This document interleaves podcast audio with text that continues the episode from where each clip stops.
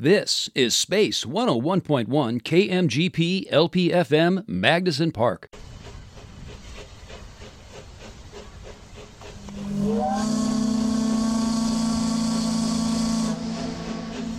That sound can mean only one thing. That's right. Time for another voyage exploring the past, present, and future of the old Oregon country. Come aboard and get set to ply the waters of the Pacific Northwest, metaphorical and otherwise, on another thrilling episode of Cascade of History. And now, stumbling out of the cluttered purser's office of the SS Columbia, here's your host, Feliks Banel. I'm Feliks Banel, and on this special summertime edition of Cascade of History, we dig into the archives of the old Columbia Conversations podcast, which I used to produce and host for the Washington State Historical Society. Later, we're going to hear from meteorologist Scott Sistek, who I spoke with in the summer of 2021. This was just after the big heat dome episode. I wanted to talk to Scott while the memories were still fresh and kind of create something for the archives, which I think we successfully did. This was a heat wave that went beyond the scope of any local meteorologist or even national meteorologist would even think was remotely possible here. Before that, though, my first conversation is with longtime KIRO TV journalist Essex Porter, who I spoke with on the occasion of his retirement after 40 years of working in the Pacific Northwest. For those who may not be as familiar with your work because maybe they don't live in the area or they're relatively new to town, can you give us a brief sketch of what your journalism career consisted of here in Seattle? Well, I uh, came uh, to Seattle from Portland in and started in September of 1982 at uh, KIRO TV Channel 7. Uh, during that time, I've I've been a reporter. I've been uh, co-anchor of the morning news. I was the first East Side bureau chief. I was uh, the anchor of what we called the Puget Sound Business Report for a time. I've worked every single shift, including graveyard. and uh, I uh, have covered all kinds of stories, but I focused as much as I could on politics and government. Um, you know, I've uh, interviewed uh, every Seattle mayor or ex-mayor since uh, Wes Uhlman, and uh, I have interviewed every governor or ex-governor since uh, Dixy Lee Ray. I mean, this is kind of a dumb question, but I often find that journalists, especially career journalists like yourself, the overlap between someone who does day to day reporting on what's going on and the interest and knowledge of broader history and context that gets us to where we are today or where we might be headed tomorrow. Is that true for you? Are you a history guy as well? I, I am a history guy, uh, you know, certainly uh, not steeped in it as much as you are. and I didn't grow up in Washington, so I don't know a ton of Washington history. I know I know some, but um, you know, it, it's very. You do see the parallels, and it's uh, and and it, it can you know it's it's if you haven't lived the history, it can be a little harder to to see. But uh, you know, some of the some of the same struggles we have now um, we faced, uh, you know, shaped maybe a little differently, but the, the, basic struggles are the same. And you said you were in Portland before. Um, where did you grow up, and when did you first move to Portland? I'm a military kid. I'm I am a, a native of Chicago, but I did not grow up there. Um, you know, my dad was in the army, uh, so I did a lot of growing up on Okinawa, Japan. We had uh, two tours there. Uh, I did a lot of growing up uh, in uh, Junction City, Fort Riley, Kansas. Uh, we had a couple of tours there, um, and uh, I was lucky to spend my senior year in high school when we were assigned to Hawaii. So I'm a graduate of Radford High School in Hawaii. That's the high school that serves the Pearl Harbor Navy base. Wow. And so when you came to Seattle in 1982, how old were you? Uh, that, that's a that's a really good question. I, I have to to uh, do the math. uh, I was, you know, I was fairly young, certainly much younger, but you know, yet, yet, you know, you're asking a reporter to do math here. They said there'd be no math. That's why we got into reporting. Yeah. What what did attract you to journalism? Oh, just that sense of being there when history is made. I think that's the first thing. Uh, you know, I was always interested in uh, public affairs uh, and history uh, as a student. Um, and, you know, you, the great events would happen. Um, you know, I've, I've, I've, I've told this story on Twitter a few times, but I, uh, I was a second grader in Kansas uh, the day that President Kennedy was assassinated. And, you know, uh, back then they would let second graders walk maybe a, a third of a mile or whatever, uh, home by themselves, have lunch at home, uh, and then and then walk back to uh, to school. And uh, you know, my my mom was working, so I was a latchkey kid. I'd go, I'd walk home, I'd uh, have my lunch, uh, I'd watch some television. I remember the bulletin slide from CBS News. That was the one station we got really clearly at that time, those days before cable. And I didn't want to be late for school, so I left before they announced that President Kennedy had been killed. I didn't find out until I'd gotten back uh, to school. And all that weekend, um, my family and I, we watched the coverage. Uh, the station we could get was the CBS station. We loved Walter Cronkite anyway. Uh, we watched all of his coverage. Um, federal employees uh, had the, the day off that uh, Monday so that the nation could watch the funeral. Um, and, you know, uh, I didn't know it then really because I really wanted to be a scientist, but I think that's where the seed was planted. Yeah, you are a history guy. I got news. I mean, that's that's that. I mean, that's exactly I, that that we're describing that wanting to be there to sort of talk about things that are happening and being aware of the import and the weight of things, especially when you're that young in age. I've talked to so many journalists who get that kind of maybe they get it from their parents or something, but they're exposed to some big world event or national event, and it just sort of charts the path for wanting to be involved in sharing those stories. So that's that that's a great origin story. It makes perfect sense to me.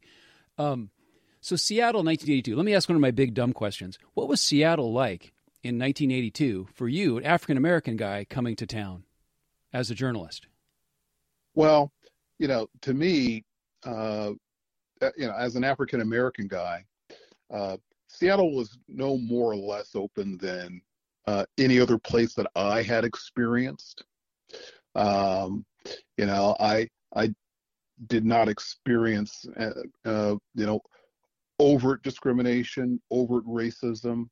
Um, now, you know, frankly, as a defense mechanism, um, and and and former CBS correspondent Ed Bradley talked about this in a visit to Seattle. You know, you you can see something as a black person that will make you angry every day. And if you react to every single thing, you will be completely crazy.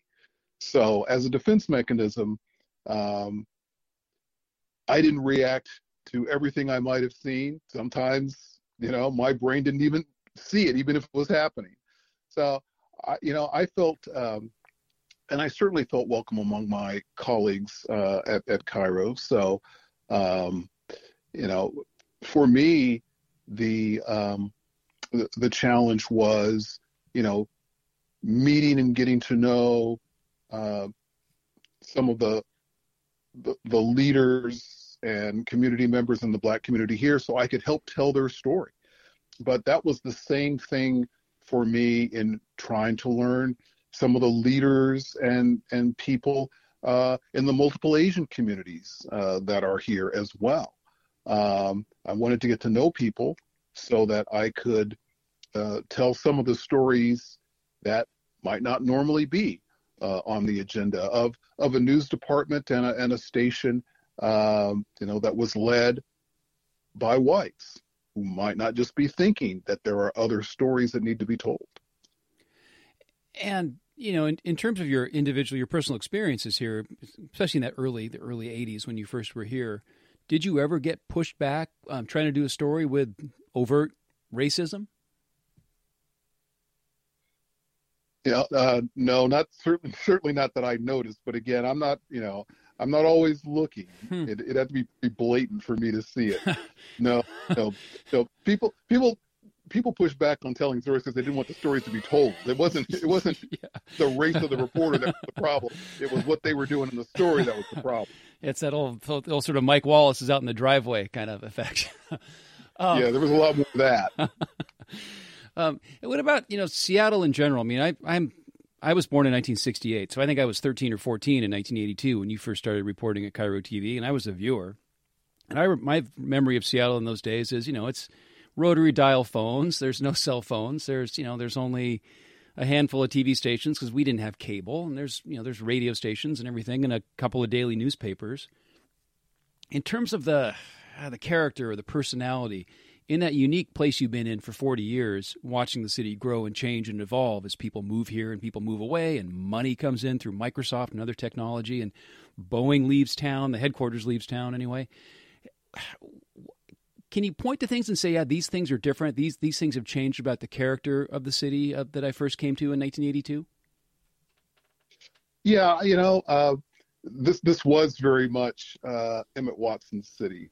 Um, you know, that, that that lesser Seattle thought, um, and it always struck me. Remember, I'm not from here, so it always struck me that Seattle was the city that was very uncomfortable growing up.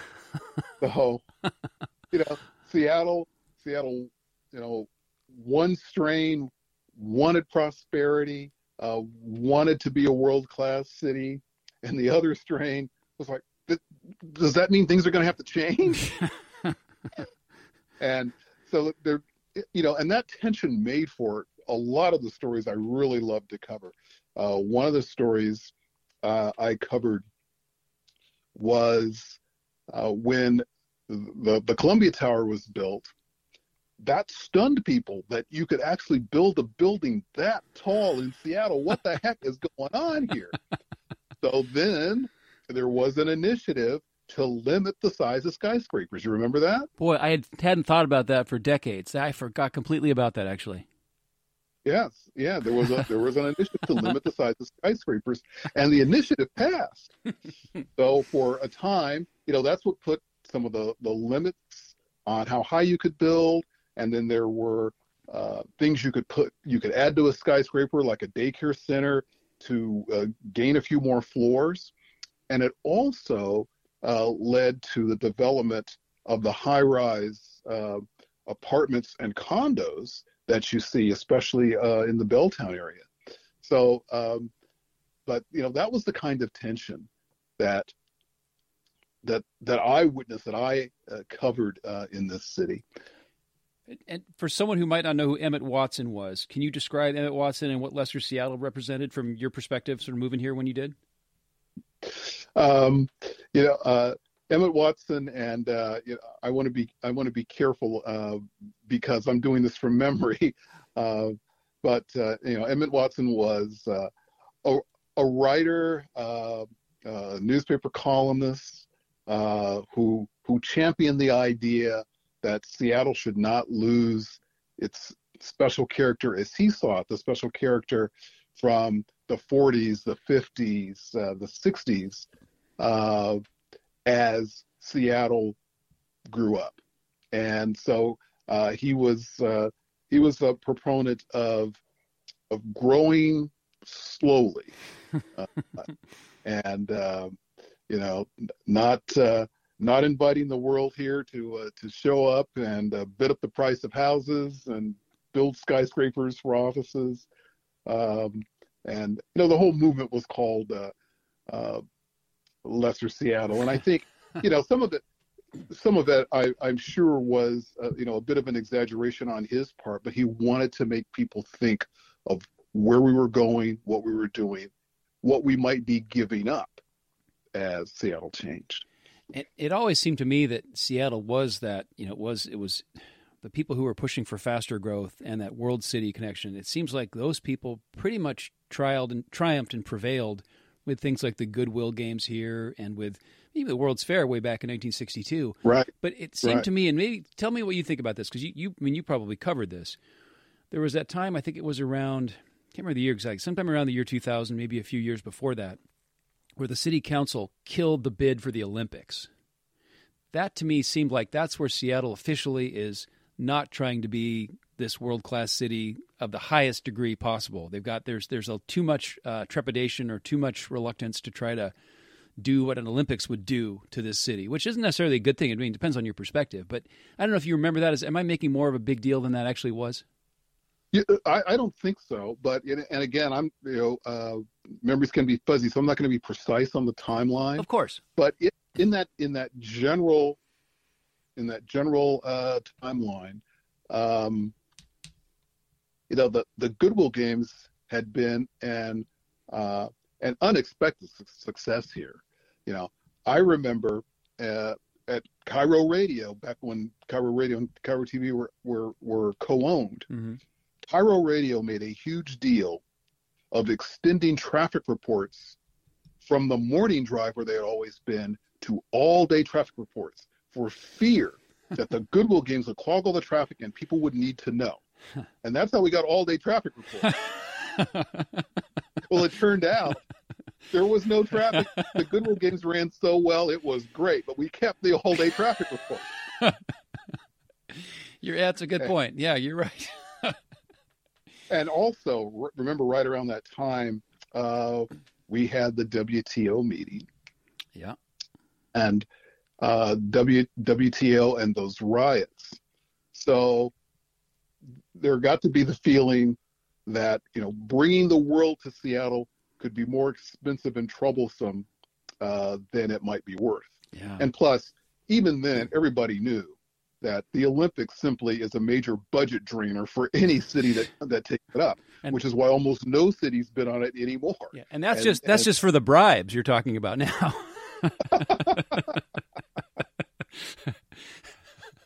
um. So so with, back to Emmett Watson and back to 1982 versus 2022. Did Seattle lose its character? Has the city changed beyond where it should have changed or could have changed? Has it lost its way compared to 40 years ago? I don't think Seattle has lost its way. Uh, but has it lost its character? You know, was there a single character to Seattle anyway? And you know, for some folks, I, I think Seattle has lost its character. Um, you know, for for me personally, you know, I always wanted to live in a big city.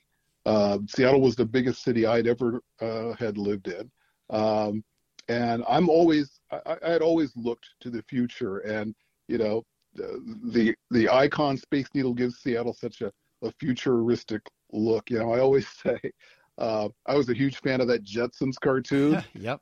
And the Space Needle looks just like the Jetsons, or the Jetsons looks just like the Space Needle. But I, but you know, for me, that's all great. Uh, there, there are there are, you know, definite definitely things that have been lost. I think the bigger problem is is that as many have prospered here, many have been left behind, and it's tougher for many. Yeah. And um, if those who had been left who have been left behind were doing a little better, I think we would all be more comfortable with the changes that have come. Yeah, nicely put. And I imagine there's stories that you probably covered again and again throughout those 40 years where there was little to no progress. Um, I mean, TV journalism has changed quite a bit. For one, one sort of fluffy question before the deeper question: Did they ever make you go and talk to the guys who set up couches out on Fourth Avenue for the Torchlight Parade before the parade, like the day before? Uh, so I have talked to this.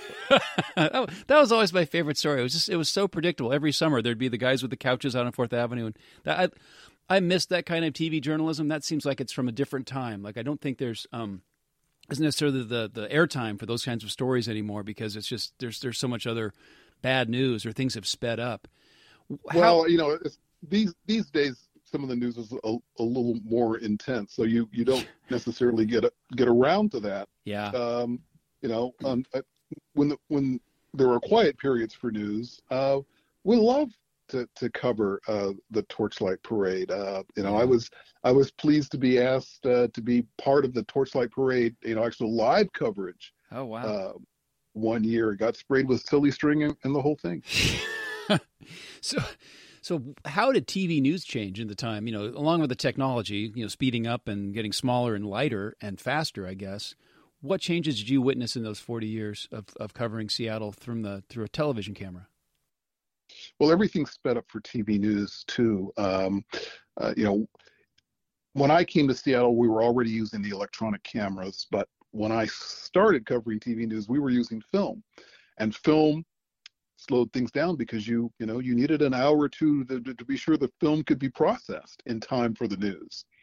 You didn't do uh, multiple newscasts spread throughout the day, and um, you certainly didn't go.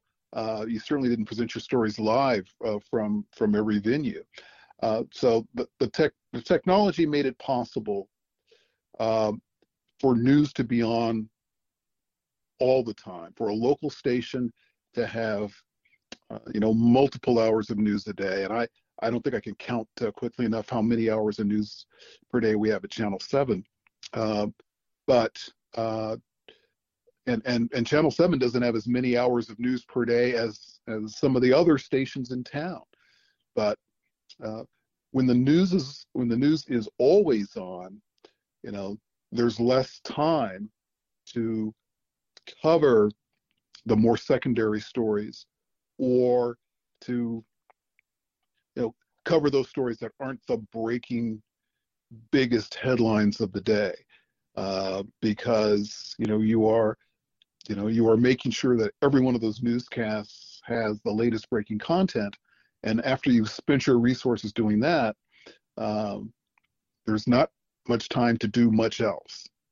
Uh, you know, and that's not to say that there aren't you know, when you watch news here uh, in Seattle, you do see in-depth reporting. Uh, you do see an investigative uh, reporting, um, um, but you don't always see sort of that those stories that are in between that that take more time, but uh, you know aren't the aren't the hard-hitting investigative pieces. Yeah.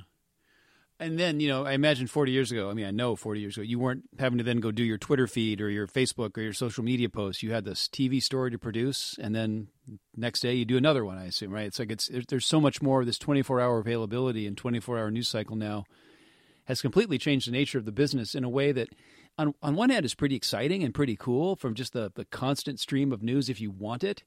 But I imagine as a working journalist, it's it, it's probably exhausting or, or feels exhausting at times.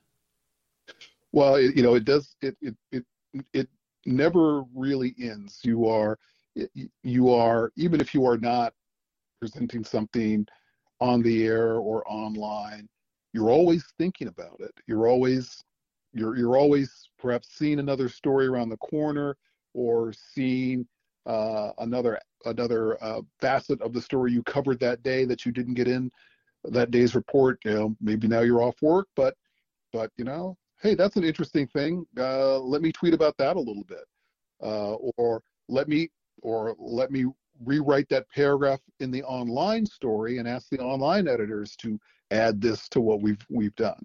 So uh, yeah, it's you know there there always there always was 24 hour news, but now you can do 24 hour news.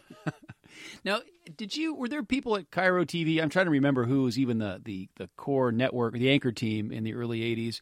Were there people there who kind of became your mentor, or were sort of these old time figures in TV news that we might recognize their names now? They're not on, not on the air anymore, but that who sort of helped you early in your career and kind of functioned as a mentor in your early years.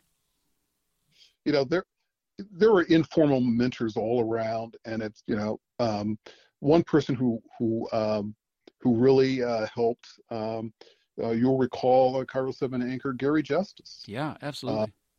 Uh, you know, Gary Justice was instrumental in hiring me from uh, from Portland, and uh, you know, we didn't sit around and talk about uh, the ins and outs of journalism or whatever, but uh, you know, Gary might see something or say something that would make me think about uh, you know how how um, things were being done or how we how we could approach a, a story differently, or might have a perspective that I hadn't actually uh, hadn't actually noticed.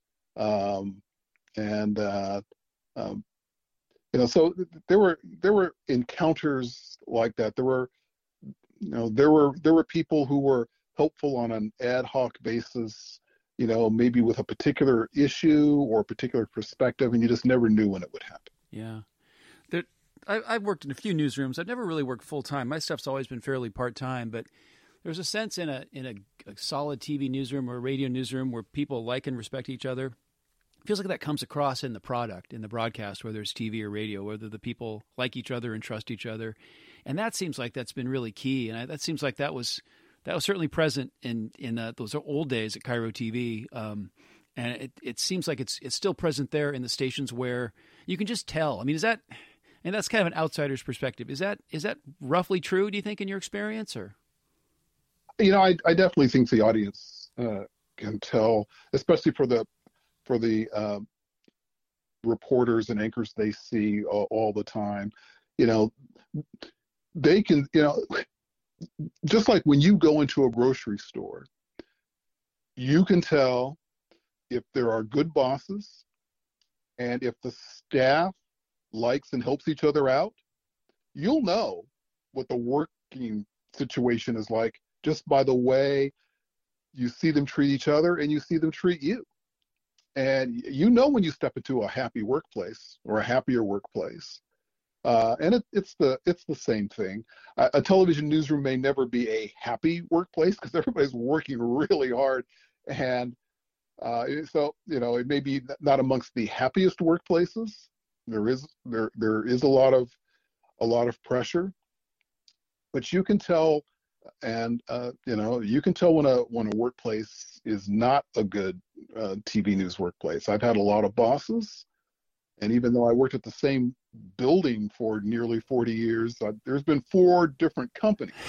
So I, I, uh, you know, and, and, and some of these situations have been happier than others. I'll just put it that way. Any particular? By the way, and, and, and and dropping no not not to drop but too big of a hint. You know the the the folk the KIRO 7 I retired from it's an absolutely great place to work with great people and and I do miss it. Excellent. Now uh, one question um, in terms of the uh, and I'll let you be really generous with your time. Any really nightmarish interviews where you can sort of describe it without maybe naming the person but kind of leaving it up to us to guess and kind of maybe you had to interview the person multiple times. Maybe they were an elected official or some kind of a, a big wig or something that sort of they were just sort of notoriously difficult to, to get in touch with or to get information out of. Boy, that that is a that's a that is a tough question. You know, um, you know, um, I, I think uh, something. It's kind of something uh, similar to uh, what quarterback Russell Wilson says. You know, that you um, you have to have a short memory you threw an interception. You know, that was last year, even though it was two minutes ago. And now you got to go out and and somehow get the team back to a touchdown, right? so, um, you know, I I uh, I don't know that there were any like you know unbelievably awful, terrible um, interviews, um, and you know there there are people who, you know, there are definitely people who didn't want to answer questions, wanted to talk around questions, uh, you know, didn't want to um, uh, clarify their positions. Uh, but those weren't necessarily bad interviews because the audience saw them squirm. The audience knew what was going on. And, you, know, you know, I always like to say, the, it's not the questions that are that are the problem. It's the answers that are the problem. questions aren't tough. The answers are tough, and the audience can tell. So you know, uh, I will try to ask you uh, direct questions and give you a chance to be clear. But if you don't want to take the chance, your answer's still going on TV. Very nice. That's great. Well, congratulations on a great long career at KIRO TV. I will point out you were able to dodge the question about how old you were in 1982, so I'll congratulate you on dodging that question very well. But we can figure out, based on being in second grade in 1963, I think we can guess about your age. So, anyway. I'll, um, I'll let you guys figure it out. The only reason I dodged it is because I couldn't get my calculator on the phone quick enough while we were talking. Thanks again to longtime TV journalist Essex Porter for that interview. Now, I'm Feliks Banel, and this is a special summertime edition of Cascade of History. We're going back into the archives of the old Columbia Conversations podcast, which I founded and produced for the Washington State Historical Society for a couple of years. Now, it was in July 2021 right after the heat dome had happened that I spoke with meteorologist Scott Sistek with the express intent of creating a conversation that historians could listen to in the future to understand that summer's extreme weather. I think it turned out pretty nice. What I really am excited about is, you know, we just lived through this thing called the heat dome. I don't think it really has an official name that is stuck yet, but it's so fresh in people's minds. I love the idea of being able to talk about something that's obviously historic and will be considered historic for a long time, probably, but while it's still fresh in everyone's minds, and with somebody who's an expert on the science part of it, like you. So, what what was it that we just lived through in the last uh, ten days or so ago here in the Pacific Northwest? Boy, we're still trying to like you know gather the pieces of what happened and and pore over the data as well because it it really was something unprecedented. And you know, we talk about you know you we toss that word around a lot, especially lately. It's just like you know it's unprecedented. We've never seen this before. But this was a heat wave that went beyond the scope of any local meteorologist or even national meteorologist would even think was remotely possible here. And I know when we were kind of leading up to it, you know, I guess that's part of the story was that our forecast models actually picked up on this several days in advance, like a week ahead of time. They started sounding this alarm of like, it's going to be well over 100 in Seattle for multiple days, and, and some places are going to be over 110. And we looked at it going, okay, there's obviously something wrong with the forecast charts. There's there's some bad data in here. You know, we don't know what's wrong. I know they just had done some changes to our national uh, models in the last couple of years, and we're starting to think, oh my goodness, is there something that's calibrated? It's like, okay, it's going to be hot, but you know, we're seeing these numbers like 111, 114, you know, multiple days over 100, and it's like, okay, that just can't happen. And I know. Then the next day the model comes out, same thing. Next day it comes out, same thing. And people are starting, you know, there's a lot of armchair meteorologists out there that can see these models and they're like, this has got to be crazy, right? Is this going to happen? And we're like, it's not going to happen. It's, you know, we're thinking, okay, maybe 100, you know, how many times has it hit 100 in Seattle before? Three. And when it's like 100, 103 are on there. We had another uh, 100 degree reading back in the old days of the federal building. And so you're looking at, you know, we have 100 and 50 some odd years of Seattle history to work off of, of temperatures, and there's nothing anywhere close to this. Like orders of magnitude, hmm. not even close. The the model thing was interesting. I'm glad you mentioned that because I I watch I follow you on social media and I remember the it was a few years ago when Seattle had its first sort of social media snowstorm where people were posting pictures of you know rulers stuck in the snow on their back decks, and um, you know you could see sort of micro conditions around the the area just based on what people were saying and, and posting pictures of. But I liked what you were doing during this event because um, in talking about those models, you know. It, I, am in my early 50s, and I will admit to having one day in the past having wanted to be a TV meteorologist. And I interned with Jeff Renner back in 1988, and part of my job was tearing paper off of a teletype, mm-hmm. you know, and pinning mm-hmm. things to the wall and nobody had access to the information other than you know the weather service or someone at the airport or you know the King Five there in the in the basement at the old place along Dexter. But now all this data is online, and as you said, there's all these armchair meteorologists weighing in, and the um, that discussion about the models was really interesting because it really did. These models are used pretty much every day, and there's multiple computers and multiple organizations that have these models that predict weather out a week or a few weeks in advance. And there was that skepticism and that doubt, but then it sort of kind of eroded away. And sure enough, the models end up being right. I guess I guess that's encouraging about science, right? Yeah, it was encouraging that the models picked up on this because if it had been just humans looking at it, we would have probably discounted a lot of it. We would have been like, you know, okay, this just can't be. And and luckily the models have stuck with it. Now there was there's an there's like the American model was going even farther out on the limb than we ended up. So it was, you know, that was part of the equation here was, you know, okay, Seattle's all-time record high was 103, and that happened once. And most of the time, if we get a heat wave, it's the upper 90s. And this model was predicting 117 in Seattle, 118, 119. I think oh. we even had a couple show up as 120 wow. in the Puget Sound area in the southeast, uh, parts like King County and out there. And so now we're thinking like, okay, this is hotter than Las Vegas has ever been. What, you know, what's going on? And then as it got closer and closer, that one American model was still, even to the day of and the day before, was still going 117. But most of the other ones were kind of like, okay, 107, 109, which still, you know, shattering all-time records. But it seemed like okay, well, if we're going to do it, at least it's you know, especially after we had hit 102 and 104 the days before, it's like okay, well now the 100 barrier is totally shattered, and this we haven't even hit the hottest day yet. Mm-hmm. So now we're starting to believe it, but it was. I guess it was a win for the models in picking up that it was going to be such a historic, you know, event, uh, even if some of the details weren't quite right. That's crazy.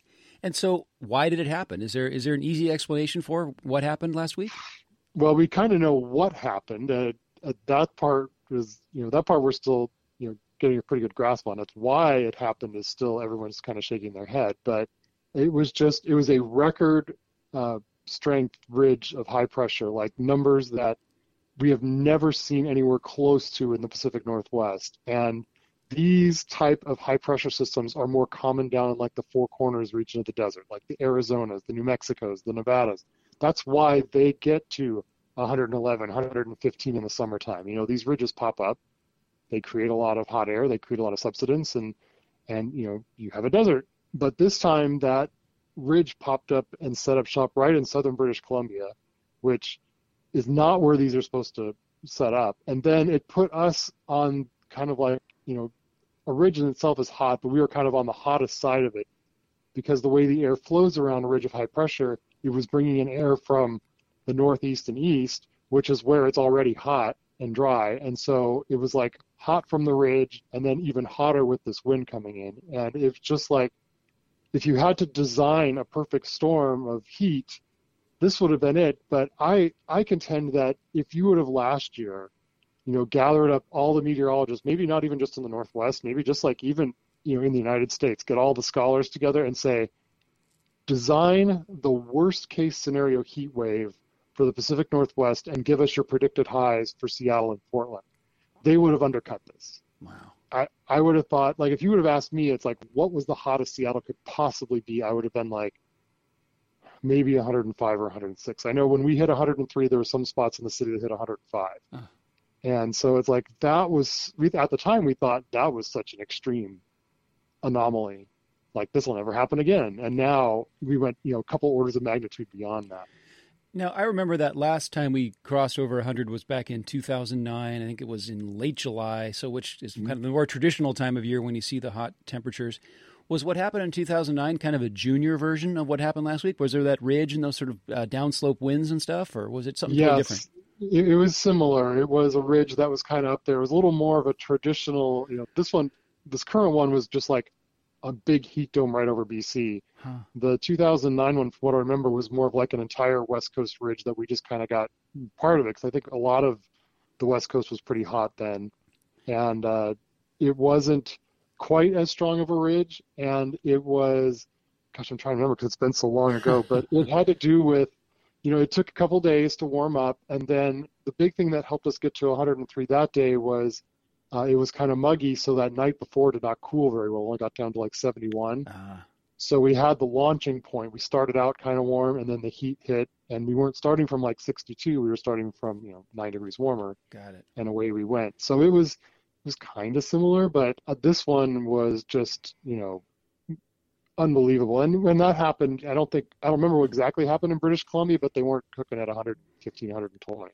And, and generally speaking, I mean, in the summer we have high pressure is more common, and high pressure tends to be more associated with clear skies and nice weather, mm-hmm. and low pressure tends to be associated with sort of more unsettled conditions that allow for moisture uplift and creation of clouds and that sort of thing in storm systems.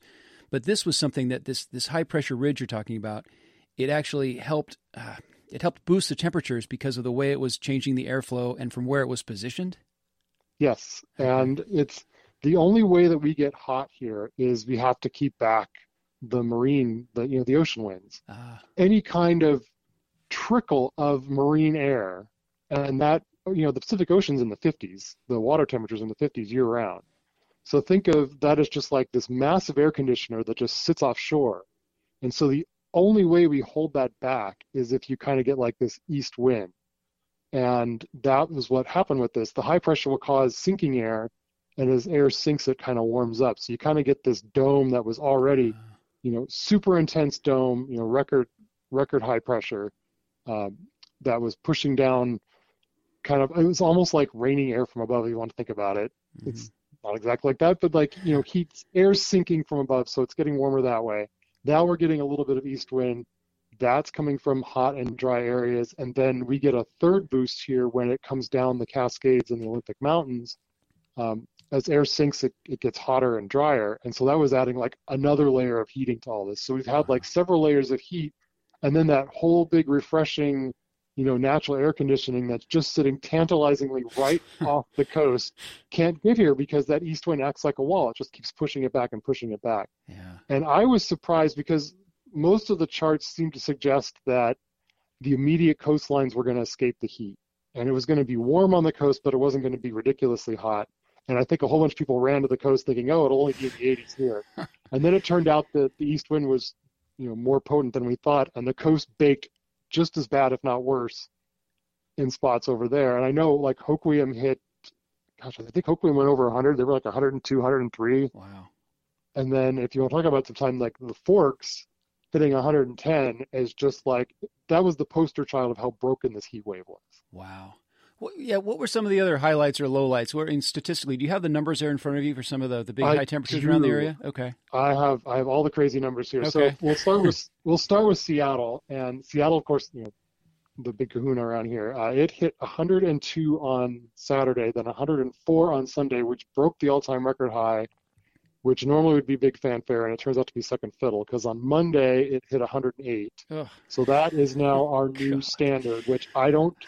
I'm going to go on a limb and think we're never going to get there again, at least not in our lifetimes. But we'll see. So Seattle at 108. This was some of my favorite stats that I was updating. Um, it is hotter than it has ever been in some of these other cities, like Atlanta. Their all-time record high is 106. Washington D.C. also 106. Chicago 105. Um, Boston 104. Wow. So you think of these cities that are like traditionally pretty hot. Now Seattle's been hotter, and then Portland went next level. You know, insanity here. They hit 116 on Monday, Ugh. which broke their all-time record high by nine degrees. It had only been 107 was their all-time high before, Wow. and they went to 116. So Portland now can brag that it's been hotter there than Sacramento and Los Angeles and Dallas and Austin. All of those cities have never been to 116, and they were only a degree short of Las Vegas's all-time record, which was 117. I, I'm laughing because I'm sitting in my cool basement now and kind of Yep. recalling how hot it was, even down in my basement. By the time it got to be Monday night, we had nowhere to go in my house. We were just we were miserable everywhere. So, um, that yeah, I mean those numbers. Now I've, I heard someone describing this as sort of a a, a millennial occasion, like it, it won't happen for another 900 years. And I've looked at snowstorm history before, and we had this incredible winter of 1861, 1862 that also seems like something that only happens every thousand years or so. But uh, what I love about it is the, it, and it reminds me a little bit about how people who are really into baseball or into statistics, like batting averages and that sort of thing, of their favorite players going back hundred years. Weather um, and the kind of the way that you approach weather, which I love. I love the stuff you've done with your different blog posts and the way you've kind of talked about historical weather events in the Pacific Northwest. Weather seems to be have a real element of history and data mixed into understanding the present and the future. Why, why is that? What's your experience been kind of incorporating weather into, the, or excuse me, incorporating history into the way you talk about weather? Well, it kind of gives us some perspective of just how. I think part of it is like perspective of how the planet works, of just you know how you, know, you get like this traditional climate, and then you get these extremes on here. But for me, I'm a numbers guy. I love looking up these stats, and you know, as terrible as that heat wave was, there was some sort of just like living through this, like realizing what you're going through right now is something that you know is multi-generational as far as not seeing this sort of thing and it just seeing all these numbers from the past just tells you how rare this was that you know we have records back to like i said the 18 some of the very early records of the 1860s and 70s and like actual daily data back to like the 1890s and you know we were pretty good at measuring temperatures and and weather conditions and wind and and and all that. And just like none of this has been anywhere close to that. It really puts in perspective of just how historic this heat wave was and also just how rare it can be. But also maybe that there's a lot to our climate that we don't know about that you know there are some of these events that happen on time scales that are much longer than you know generational time scales maybe even lifetime scales or maybe even multiple lifetime scales that i'm sure if you went back to i don't know the 1500s the 1300s it may have hit 100 and 108 in seattle before. And so it's you know, that kind of puts it in perspective for me of like, it's just a way to quantify and it's also a way to be able to explain, you know, better explain to people just, you know, how weather works and how rare this is. And, and for me, it's just like, hey, you're living through something that, you know, your parents and grandparents never went through, and maybe your kids and grandkids won't go through either. Uh, you know, for future, I guess, generations in that sense. But uh, just you know that sort of thing. Like I, I was joking with somebody. It's like this is going to be our old guy on the lawn moment. You know, when we're in, you know, we're like in the in the retirement home talking to the grandkids and the great kids. Like back in my day, it was 108 in Seattle, and we had it was 100 degrees in our house, and and you know all. I, I heard from one of my friends that like deodorant melted in their bathroom. Yeah, like the, that that crazy. the melting. I remember hearing at one point during this like uh, that the um, the freezing level based on the radiosonde launch from Quileute had, was at eighteen thousand feet. Yep, which- eighteen two hundred and change. And and was it was it um, was it unwarranted for me to start worrying about Mount Rainier at that point? Well, I know Rainier had it, it was it's, it was in the 60s at Camp Muir, which is at 10,000 feet. Wow. Uh, they don't obviously don't have a gauge at the top of Mount Rainier, but they were estimating temperatures at the summit in the 40s, Wow. which is unheard of. And then uh, we did have a whole lot of snow melt. And I, if you look at uh, shameless plug, if you look at the Q13 uh, weather blog, I did a story. There's a there's some satellite imagery of the before and after of all the the mud and the silt that melted off all the mountains around here going through the rivers and dumping into Puget Sound. You can see like this brown silt like dumping in off the Puyallup into you know Tacoma's waterway, and then there was some you could you could actually see the Skagit River turn brown as it dumped into like uh, Tulalip Bay Oh, up man. north, Wow. and it was really something. But I know that uh, I think it was Paradise Ranger Station, the snow gauge up there, which is what about 50 400 feet up Mount Rainier, and uh, they lost 30% of their snowpack in four days. Now, see, that makes me worry. Is I mean, should, should we be Yeah. worried about that for this season or for, long, short term, long term? What's the what are the possible ramifications of that kind of melt? Well, I think we're okay. We had enough water. Luckily, it was a pretty snowy winter in the mountains. We were above normal in the snowpack. And so I think we had plenty up there. Even with that massive melt off, we were doing okay because even, you know, Paradise was looking at like a later than normal melt out. Usually they lose all their snow by about mid July, early to mid July. And we were on pace to go kind of beyond that before the heat wave. Now the heat wave hit will probably end up somewhere right around average, maybe a couple days before, but not too extreme. So everything I've seen seems to suggest that like water supplies are okay. You know, we did if had this been a super dry winter, like 2003, where there was hardly any snow at Snoqualmie, and then that came through, we, might be really hurting. But I think luckily, um, I think the winter kind of gave us a, you know, kind of patted us against some of the major like long-term impacts from that heat wave. Oh, well, that's reassuring. Okay, good. Um, and then, since this is a historical document, people can play this audio back 100 years from now and, and they can say whether you were right or not. So that's good. Um, Right. so you're on the Well- record. They'll know if I say like, "Oh, Seattle will never hit 108." They're just like, well, "Remember that big heat wave of 2048? What was Scott thinking?" Or something, but yeah. So, I mean, where does this fit into the, the, the climate change debate, which in some ways shouldn't be a debate at all, but in terms of understanding climate change and reacting to climate change, responding, what does this tell us or what is this, what is, what information does this give us for moving forward? it's it's still under a lot of research that you know with climate change heat waves will become more frequent. And when heat waves happen they'll probably they'll start drifting higher and higher. Now this particular event was so far beyond that you know it was probably going to happen no matter what. It's just what at what magnitude would it have hit? Had you know had the earth not been warming a degree in the last you know few decades here you know would seattle have hit 108 probably not. Would it have hit 105 it might. I so i think it's you know we talk more about you know heat waves will become more common and when they happen they'll start gradually bumping higher and higher. Now that doesn't mean, necessarily mean that things like this event are going to start happening every other year every five years or even every 10 years. It just means that you know when these events happen they may be a few degrees hotter than they would have been without climate change. Like if you'd have taken this pattern and put it back in 1940 what would have happened? It probably still would have happened. It still would have been record shattering heat. It just wouldn't probably have been this much of a record shattering heat. And then these days that in the past used to be you know it's a heat wave it's 94 in seattle. Now maybe that heat wave's 97, 98. Maybe the heat wave that only happens two times a year is now happening three or four times a year. And it becomes cumulative that it's just okay, well, each time we have a heat wave, there's impacts to that. It dries everything out. It makes you know wildfires more common and and uh, it can start you know tapping water supplies. So yes, there could be a cumulative effect to it, but there is a it's more of like you know long term you know frequency and intensity, but not necessarily like you know it would have only been 87 degrees in Seattle had you know had a climate change not been a thing that probably wouldn't have been you know, it still would have been hot without it. But it's it's a frequency, it's an intensity, but these anomalous things will probably still going to happen no matter what. It's just how anomalous will they be? I see. Now, are you originally a Northwest guy, or where are you from originally? Yeah, I kind of uh, I was born in Port Angeles. Right. Uh, my dad was uh, Coast Guard, so we moved around a bit as a kid. Uh, you know, transferred around, but mostly West Coast, and then.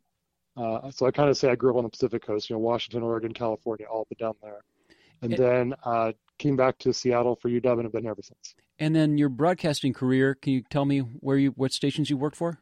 Sure. Well, it's a short list. Um, I started working at KOMO right out of college. As soon as I graduated from UW, uh, I started working oh. with Steve Poole, and I was his weather producer. Actually, you talked about the maps with Jeff Renner. That's what I did with Steve Poole. I first first three years, you go in, you tear the maps off the big printer, the dot matrix printer, and hang them up on the wall with a clipboard, and go from there. And then your internet became a thing, and I started writing on there. Most of my, I've never been on TV. I've never been a broadcast uh, meteorologist. I've always been just online and kind of behind the scenes. But as the internet kept growing, um, I would write the forecast online because Steve was like, you know, I've I've got this TV gig. If you want to write the weather, and he was great about that of like you know no ego or anything just you know you, you could go ahead you know write that's totally fine and i would just take it and i would write the forecast online every day and that's how people got to to know me and and hear of me and then it you know 2007 KOMO said here have a blog and so i started writing weather stories almost every day and then it just kind of went from there and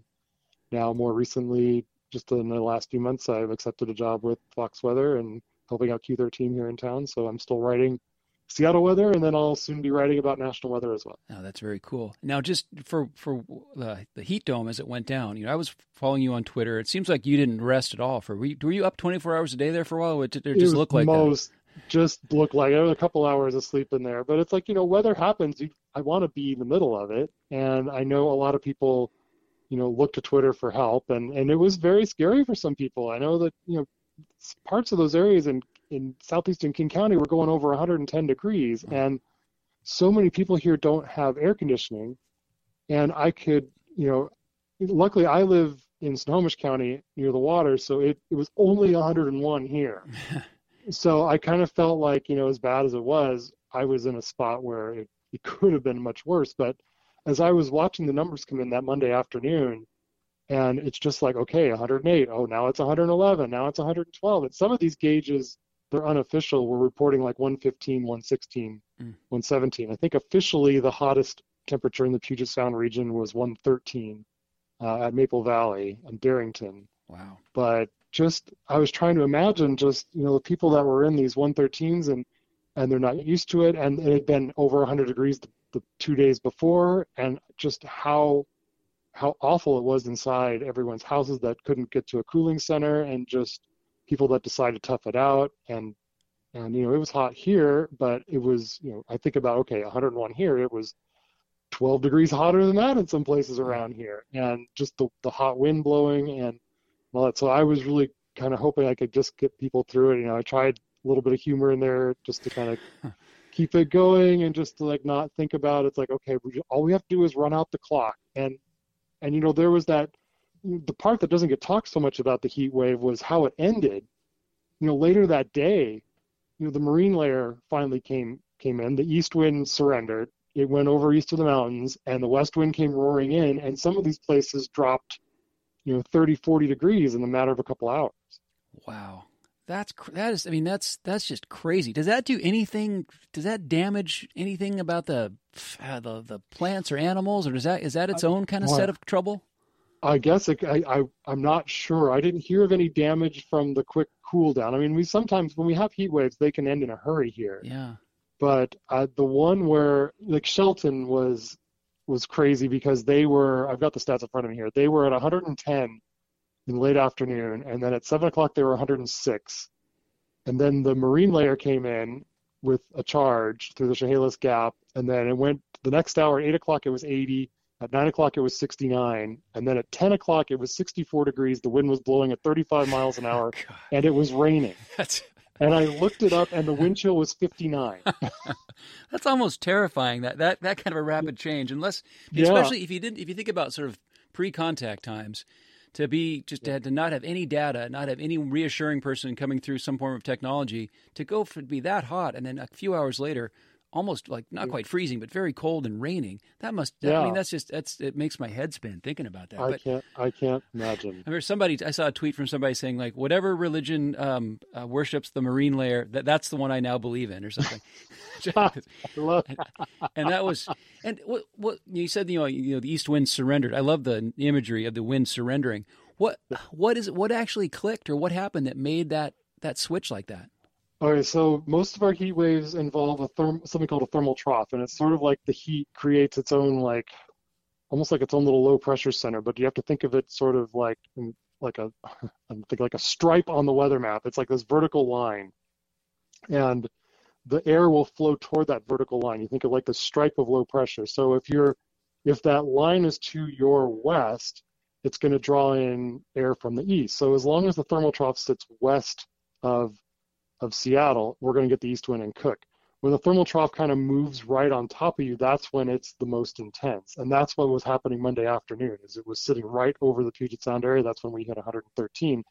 But as that trough moves inland, it starts allowing west wind, which is that cooler wind off the ocean, to the coast. So that's why the coast always, you know, crashes their temperatures first. So that was part of the play-by-play on Monday was watching the coast cool down because you know Astoria cooled down that morning, Hoquiam cooled down around one or two o'clock, Forks was at 110 at four o'clock, and then it was down to 61 a few hours later. So we're like, okay, here we go. And then my my parents live in Port Angeles on the water, and they're calling me like, I could see the wind coming down the Strait of Juan de Fuca. It's like, okay, it's coming through there, but eventually that thermal trough jumps the mountains, and as soon as it goes over the Cascades, now that barrier is gone, the east wind is gone, and the west wind can come rushing in, and that's exactly what happened. That's very cool. And you'll see it go through the Port Angeles, and you'll see it come through the Chehalis Gap in Shelton, and that's why Shelton dropped had that radical weather change of uh, what is it, 46 degrees, I think, and yeah, 46 degrees in six hours, I think it ended up being. So that's that's cool. That's amazing. That's re- and I like you. I like, I like the fact you mentioned your parents. You know, getting in touch from Port Angeles. I have. I'm the youngest of nine kids. A big family. A lot of family all over Western Washington. A few people in Eastern Washington. And even before the internet, we loved calling each other and talking about weather as it was underway. And it's it's so cool for people to be able to check in with each other and you know text back and forth about the temperatures where they are and everything. Especially if you have family on the other side of the mountains. And so that Oh, the, yeah. the way technology has led us I don't know. We all before we had no choice. The weather's just here. We all have to experience it. But there's something encouraging or something comforting knowing that we can kind of check in with each other and like follow someone like you on Twitter and kind of be aware of what's going on. So it's not like we're totally in the dark. So that's that's it's it's a very hopeful way. So.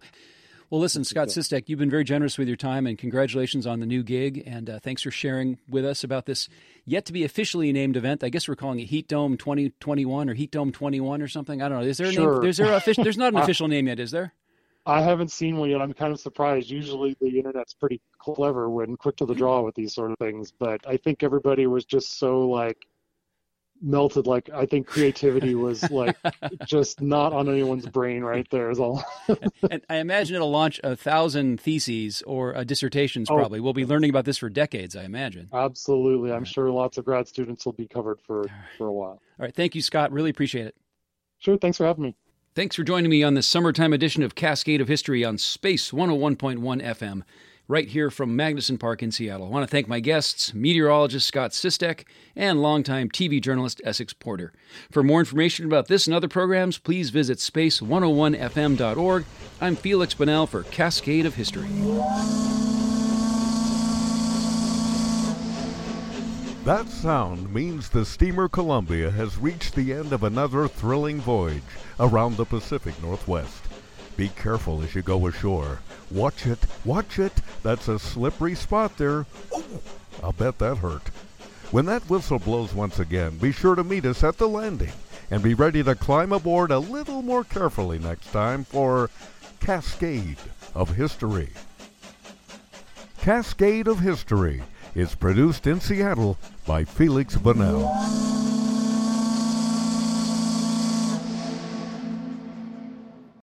This is Space 101.1 KMGP LPFM Magnuson Park.